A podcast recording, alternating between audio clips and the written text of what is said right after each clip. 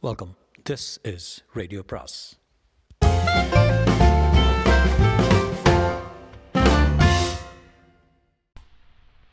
பொன்னியின் செல்வன் அத்தியாயம் ஐம்பத்தி ஒன்று மணிமேகலை கேட்ட வரம். சித்தப்பிரமை கொண்டவளைப் போல் அப்படியும் இப்படியும் பார்த்து திரு திருவென்று விழித்துக் கொண்டு மணிமேகலை உள்ளே வந்தாள். வானதி கூறியதைப் போல் அவளுடைய தோற்றம் பார்க்க பரிதாபமாக இருந்தது. அழுது அழுது அவளுடைய முகமும் கண்ணிமைகளும் வீங்கி போயிருந்தன. ஆயினும் எக்காரணத்தினாலோ குந்தவைக்கு அவள் மீது இரக்கம் உண்டாகவில்லை. சமீப காலத்தில் சோழகுலத்துக்கு ஏற்பட்ட விபத்துக்களுக்கெல்லாம் கடம்பூர் சம்புவரையர் மாளிகையிலே நடந்த சதி ஆலோசனை தான் காரணம் என்பதை அவளால் மறக்க முடியவில்லை. கடைசியாக வீராதி வீரனான தன் தமையன் கரிகாலன் அவளுடைய வீட்டிலே தான் கொலை உண்டு மாண்டான் என்ற எண்ணமும் அவளுக்கு ஆத்திரமூட்டி கொண்டிருந்தது. சட்டென்று இன்னொரு விஷயம் ஞாபகம் வந்தது. இவளுடைய தமையன் கந்தமாறனும் வானர் குலத்து வீரரும் பழைய சிநேகிதர்கள். அந்த சிநேகத்தை முன்னிட்டு தான் வந்தியத்தேவர் கடம்பூர் மாளிகைக்கு சென்றிருந்தார். அங்கே நடந்த சதி ஆலோசனையை பற்றி அறிந்து வந்து சொன்னார். கந்தமாறன் தன் சகோதரியை வல்லத்து இளவரசருக்கு மனம் செய்து கொடுக்கும் உத்தேசமும் ஒரு காலத்தில் கொண்டிருந்தான். அந்த பெண் எவ்வளாகத்தான் இருக்க வேண்டும்? இந்த செய்தி நினைவு வந்ததும் குந்தவைக்கு மணிமேகலை மீது ஒரு புதிய சிரத்தை உண்டாயிற்று. ஆஹா இவள் எதற்காக தன்னை தேடிக்கொண்டு வந்திருக்கிறாள்? தந்தைக்காகவும் தமையனுக்காகவும் முறையிடுவதற்கு வந்திருக்கிறாளா சம்புவரையர் மாளிகைக்கு தன் தமையன் கரிகாலனை அழைத்தபோது அவனுக்கு இப்பெண்ணை மனம் செய்து கொடுக்கும் பிரஸ்தாபமும் செய்யப்பட்டது. கரிகாலனிடம் ஒருவேளை இந்த பேதை பெண் தன் உள்ளத்தை செலுத்தியிருப்பாளா? தான் மணக்க நினைத்தவன் அகால மரணமடைந்தால் இவள் சித்தம் கலங்கிவிட்டதா? அதை பற்றி ஏதேனும் சொல்ல வந்திருக்கிறாளா? அல்லது அல்லது ஒருவேளை அப்படியும் இருக்கக்கூடுமா? கந்தமாறன் தன் சிநேகிதனை பற்றி இவளிடம் சொல்லித்தான் இருக்க வேண்டும். வந்தியத்தேவர் இவள் வீட்டில் தங்கியிருக்கிறார். முன்னால் முன்னால் ஒரு தடவை இருந்திருக்கிறார். இப்போது அதிக நாள் தங்கியிருக்கிறார். இவள் மனம் ஒருவேளை வந்தியத்தேவரிடம் ஈடுபட்டிருக்குமோ? அப்படியானால் அவர் இவளை நிராகரித்திருப்பார் என்பதில் ஐயமில்லை. அதற்கு வஞ்சம் தீர்த்து கொள்ளும் பொருட்டு இல்லாத பொல்லாத பழிகளை எல்லாம் அவர் மீது சுமத்திருந்திருக்கிறாளா? இவ்வளவு எண்ணங்களும் அதிவிரைவாக குந்தவையின் உள்ளத்திரையில் தோன்றி மறைத்தன. மணிமேகலை நெஞ்சத்தை ஊடுருவி அதில் உள்ளதை தெரிந்து கொள்ள விரும்புகிறவர்கள் போல குந்தவை உற்று பார்த்தாள். அந்த பார்வையை தாங்க முடியாமல் மணிமேகலை தலைகுடிந்தாள் அவளுடைய கண்களிலிருந்து இரண்டு கண்ணீர் துளிகள் தரையில் சிதறி விழுந்தன. பெண்ணி நீ ஏன் கண்ணீர் விடுகிறாய்? உன் தமையன் இன்னும் உயிரோடு தானே இருக்கிறான். என் தமையன் அல்லவா உங்கள் மாளிகையில் படுகொலை செய்யப்பட்டு இருந்தான் அழுதால் நான் அல்லவா அழ வேண்டும்? ஆனால் என்னை பார் நான் அழவில்லை. கண்ணீர் விடவும் இல்லை.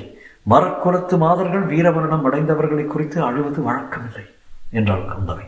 மணிமேகலை இளைய பிராட்டியை நிமிர்ந்து நோக்கி தேவி என் அண்ணன் வாழ் முனையில் இருந்திருந்தால் நானும் அழமாட்டேன். இறந்திருந்தால் நானும் அழமாட்டேன். ஆனால் இறந்தவர் இறந்தவர் என்று மேலே சொல்ல தயங்கி விம்மினாள். குந்தவை தான் முதலில் சந்தேகித்தது போ தான் உண்மையாக இருக்க வேண்டும் என்று எண்ணத் தொடங்கினாள். இவள் ஆதித்த கரிகாலனிடம் தன் நெஞ்சை பறிகொடுத்திருக்க வேண்டும். அதை சொல்ல தயங்குகிறாள் போலும். ஐயோ பாவம். அப்படியானால் இவளுக்கு ஆறுதல் சொல்ல வேண்டியதுதான். பெண்ணே நெஞ்சை திடப்படுத்திக்கொள் மனத்தில் உள்ளதை தைரியமாக சொல்லு. இறந்து போறவன் உன் தமையன் அல்ல. என் அண்ணன் தான். அதற்காக நீ ஏன் அழ வேண்டும்? ஒருவேளை உங்கள் வீட்டில் விருந்தாளியாக வந்திருந்த போது இப்படி ஆகிவிட்டது என்று நினைத்து வருந்துகிறாயாகும் அதற்கு நீ என்ன செய்வாய்? வீட்டில் பெரியவர்கள் பலர் இருக்கிறார்கள். பொறுப்பு அவர்களுடையதே. இல்லை தேவி இல்லை. பொறுப்பு என்னுடையதுதான்.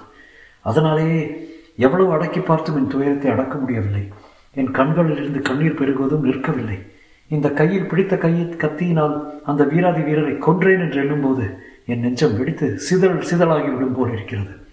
குந்தவை தேவி திடுக்கிட்டவளாய் பெண்ணே இது என்ன பிதற்றுகிறாய்? உனக்கு சித்தப்பிரமை பிடித்து விட்டதா என்றாள்.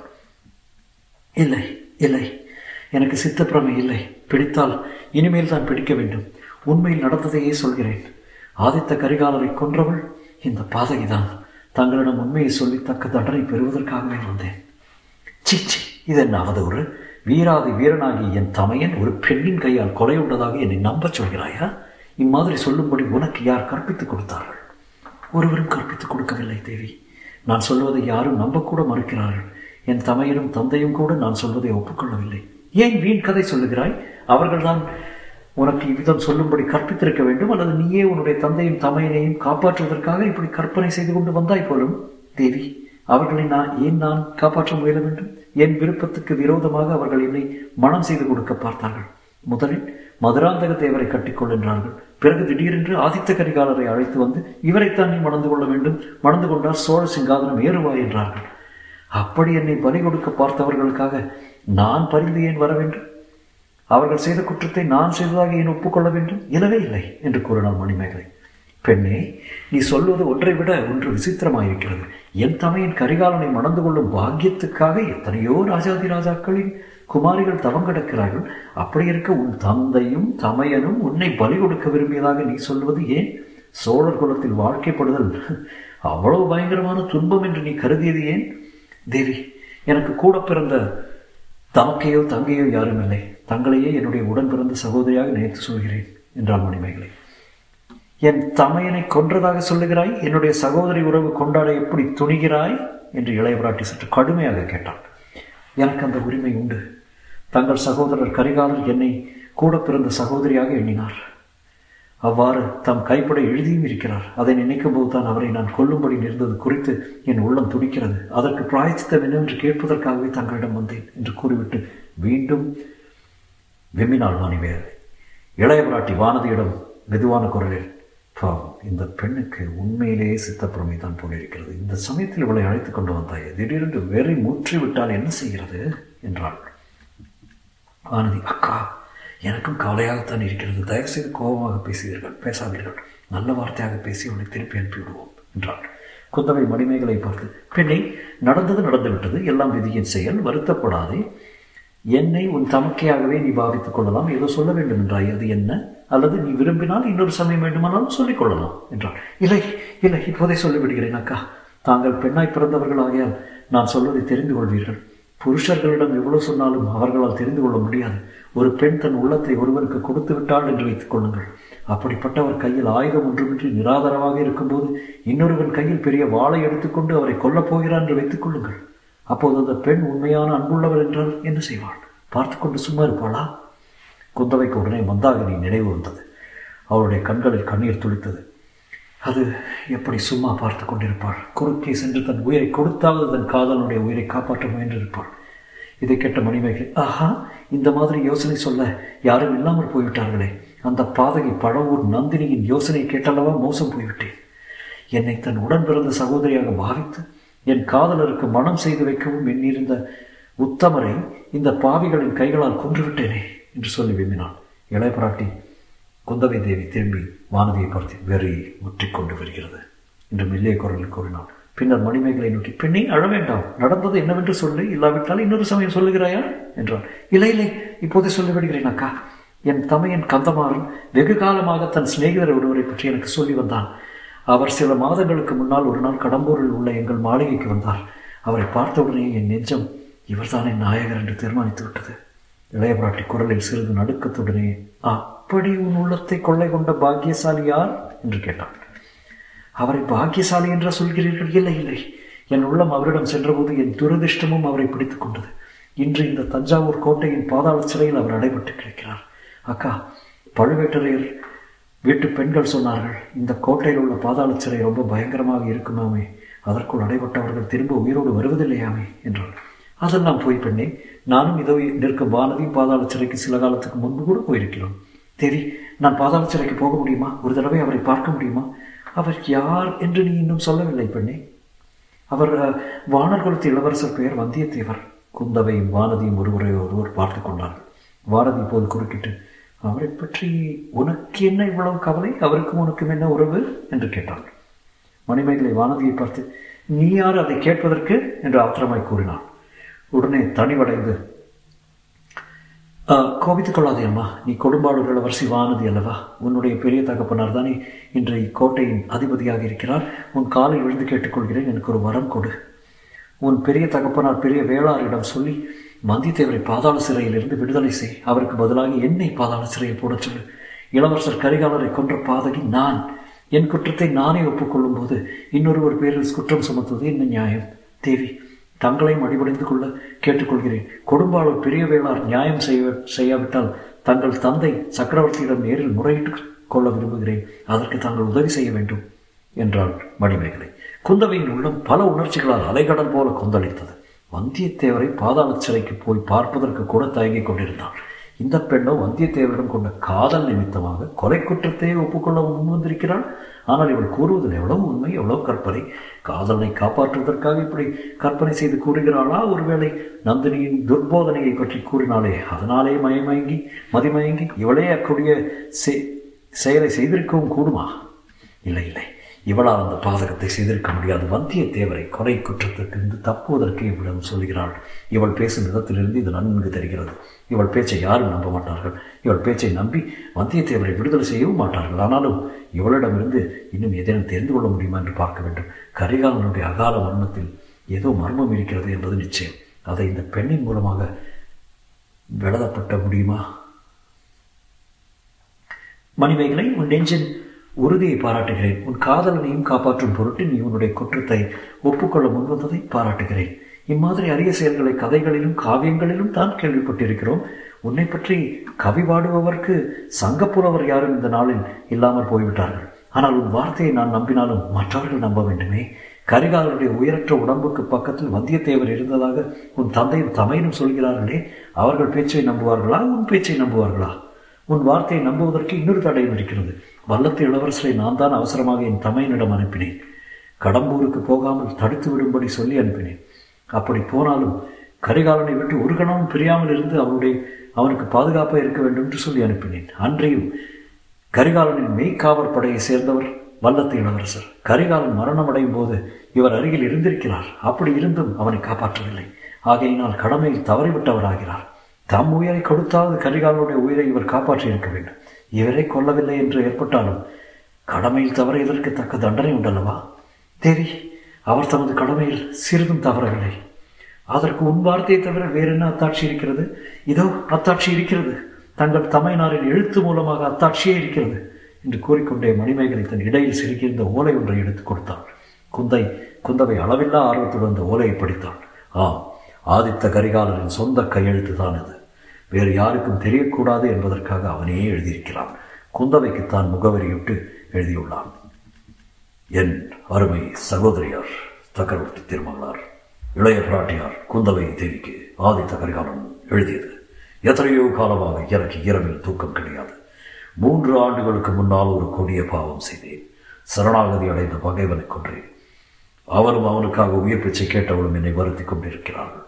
அவர்கள் என்னை நிம்மதியாக தூங்க விடுவதில்லை. இன்று அதிகாலையில் தூக்கம் இல்லாமல் வெளியே வந்த போது வால் நட்சத்திரம் விழுந்து மறைவதைக் கண்டேன். என் உடம்பிலிருந்தும் ஏதோ அச்சமயம் போய்விட்டது.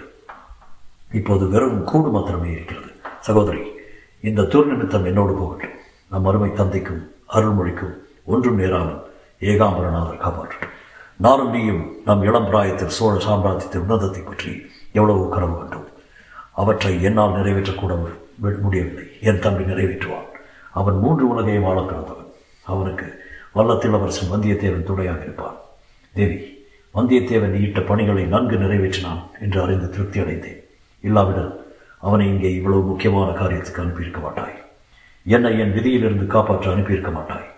சகோதரி இங்கே எனக்கு ஏதாவது நேர்ந்து விட்டால் அதற்கு என் விதியும் என் பிடிவாதமுமே பொறுப்பு. தவிர வந்தியத்தேவன் பொறுப்பல்ல. நீ சொல்லி அனுப்பியபடி அவன் இந்த கடம்பூர் மாளிகைக்கு வராமல் தடுக்க எவ்வளவோ முயன்றான். இந்த மாளிகைக்கு வந்த பிறகு நிழலைப் போல என்னை தொடர்ந்து கொண்டிருக்கிறான். அதற்காகவே இந்த வீட்டு பெண் மணிமேகலை சிநேகம் பிடித்து வைத்துக் கொண்டிருக்கிறான் அவளுடைய உதவினால் நான் போக உத்தேசித்திருக்கும் இடத்துக்கு முன்னதாக அவை போய் ஒளிந்து கொண்டிருக்கிறான் எல்லாம் என்னை காப்பாற்றுவதற்காகத்தான். ஆனால் விதியிலிருந்தும் வினை இருந்தும் ஒருவர் இன்னொருவரை காப்பாற்ற முடியுமா? படமெடுத்து ஆடும் நாக சர்ப்பத்தின் மோ மோகன சக்தியினால் கவரப்பட்ட சிறிய பிராணிகள் தாங்களையே வலியச் சென்று அப்பாம்புக்கு இரையாக்கி முடியும். என்று கேள்விப்பட்டிருப்பாய். அம்மாதிரியை நானும் நந்தினியிடம் போகிறேன். அவள் நம் சகோதரி என்று எனக்கு எச்சரிக்கை அனுப்பியிருக்கிறாய். அதை நம்ப முடியவில்லை. ஆயினும் அவள் விஷயமான மர்மம் ஏதோ ஒன்று இருக்கிறது. அதை அறிந்து கொள்வதற்காகவே போகிறேன். எப்படியும் இன்று உண்மை அறிந்து கொள்வேன். என் விதி என்ன ஆனாலும் வந்தியத்தேவன் பேர் குற்றம் யாதும் இல்லை. அவனும் கட்டளை சரிவர நிறைவேற்றி வருகிறான். சகோதரி அந்த மாயமோகினி நந்தினியின் வலையின் கந்தமாறனும் பார்த்திவேந்திரனும் அடியோடு விழுந்து விட்டார் அப்படி விழாமல் தப்பி பிழைத்தவன் வந்தியத்தேவன் ஒருவன் தான் அவனுக்கு என்ன பரிசு கொடுப்பது என்று எனக்கு தெரியவில்லை. இந்த வீட்டில் மிக சூடிகையான பெண் ஒருத்தி இருக்கிறாள். என் உடன் பிறந்த சகோதரியைப் போல அவள் பேரில் எனக்கு பிரியம் உண்டாகிவிட்டது. மணிமேகலை வந்தியத்தேவனுக்கு திருமணம் செய்து கொள் செய்து விட்டால் அவனுக்கு நல்ல பரிசாக இருக்கும். ஆனால் சகோதரி உனக்கு இது சம்மதமாக இருக்குமோ என்னமோ தெரியாது. என் அருமை தங்காய் இந்த ஓலையை அந்த பெண்ணிடம் தான் ஒப்புவிக்கப் போகிறேன். நல்ல வேளையாக அவளுக்கு படிக்க தெரியாது. அவளை குறித்து உன் விருப்பம் எப்படியோ அப்படி செய் நம் குடும்பத்தில் நீயே மிக சிறந்த அறிவாளி. உன் வார்த்தையை நான் தட்டி நடந்தேன். அதன் பலனை அனுபவிக்கப் போகிறேன். தம்பி அருள்மொழியாவது உன் யோசனைப்படி நடந்து சோழ சாம்ராஜ்யத்தை மகோன்னத நிலைக்கு கொண்டு வருவாராக இந்த இடத்தில் எழுத்து நின்று போயிருந்தது. ஓலையை படித்து முடிக்கும் போது குந்தவையின் கண்களிலிருந்து கண்ணீர் சொரிந்தது. கண்களை சட்டென்று துடைத்துக் கொண்டு மணிமேகலை பார்த்து பெண்ணே இந்த ஓலை உன்னிடம் எப்படி வந்தது? யார் கொடுத்தார்கள்? என்று கேட்டான். தேவி இளவரசரே என்னிடம் கொடுத்தார் அவரை பற்றி நந்தினி என்னவெல்லாமோ தவறாக சொல்லியிருந்தாள். ஆகையால் எனக்குத்தான் காதல் ஓலை எழுதியிருக்கிறார் என்று முதலில் நினைத்துக் கொண்டேன். இதை தீயில் போட்டு பொசுக்கியோட எண்ணினேன். பிறகு என்னதான் எழுதியிருக்கிறார் என்று பார்க்கலாம் என்று நினைத்து பத்திரப்படுத்தி வைத்தேன். என் தோழி சந்திரமதியிடம் கொடுத்து படிக்க படித்து காட்டச் சொன்னேன். என்னை தம் உடன்பிறந்த சகோதரி என்று எழுதியிருக்கும் வீரபுருஷனை இந்த கைகளினால் கொன்றுவிட்டேன் என்று எண்ணும்போது என் நெஞ்சு துடிக்கிறது. தேவி படுகொலை செய்த பாதகைக்கு என்ன தண்டனை உண்டோ அதை எனக்கு கொடுக்கும்படி செய்யுங்கள். என்று வேண்டினாள் மணிமேகலை. அவளுடைய பரபரப்பும் அவள் பேசிய விதமும் அவள் இதை கற்பனை செய்து சொல்லுகிறாள் வந்தியத்தேவரை காப்பாற்றுவதற்காக சொல்லுகிறாள் என்பதை நன்கு வெளிப்படுத்தின. குந்தவை அதை அறிந்து கொண்டாள். ஆயினும் அவள் கொண்டு வந்த ஓலை கற்பனை அல்ல.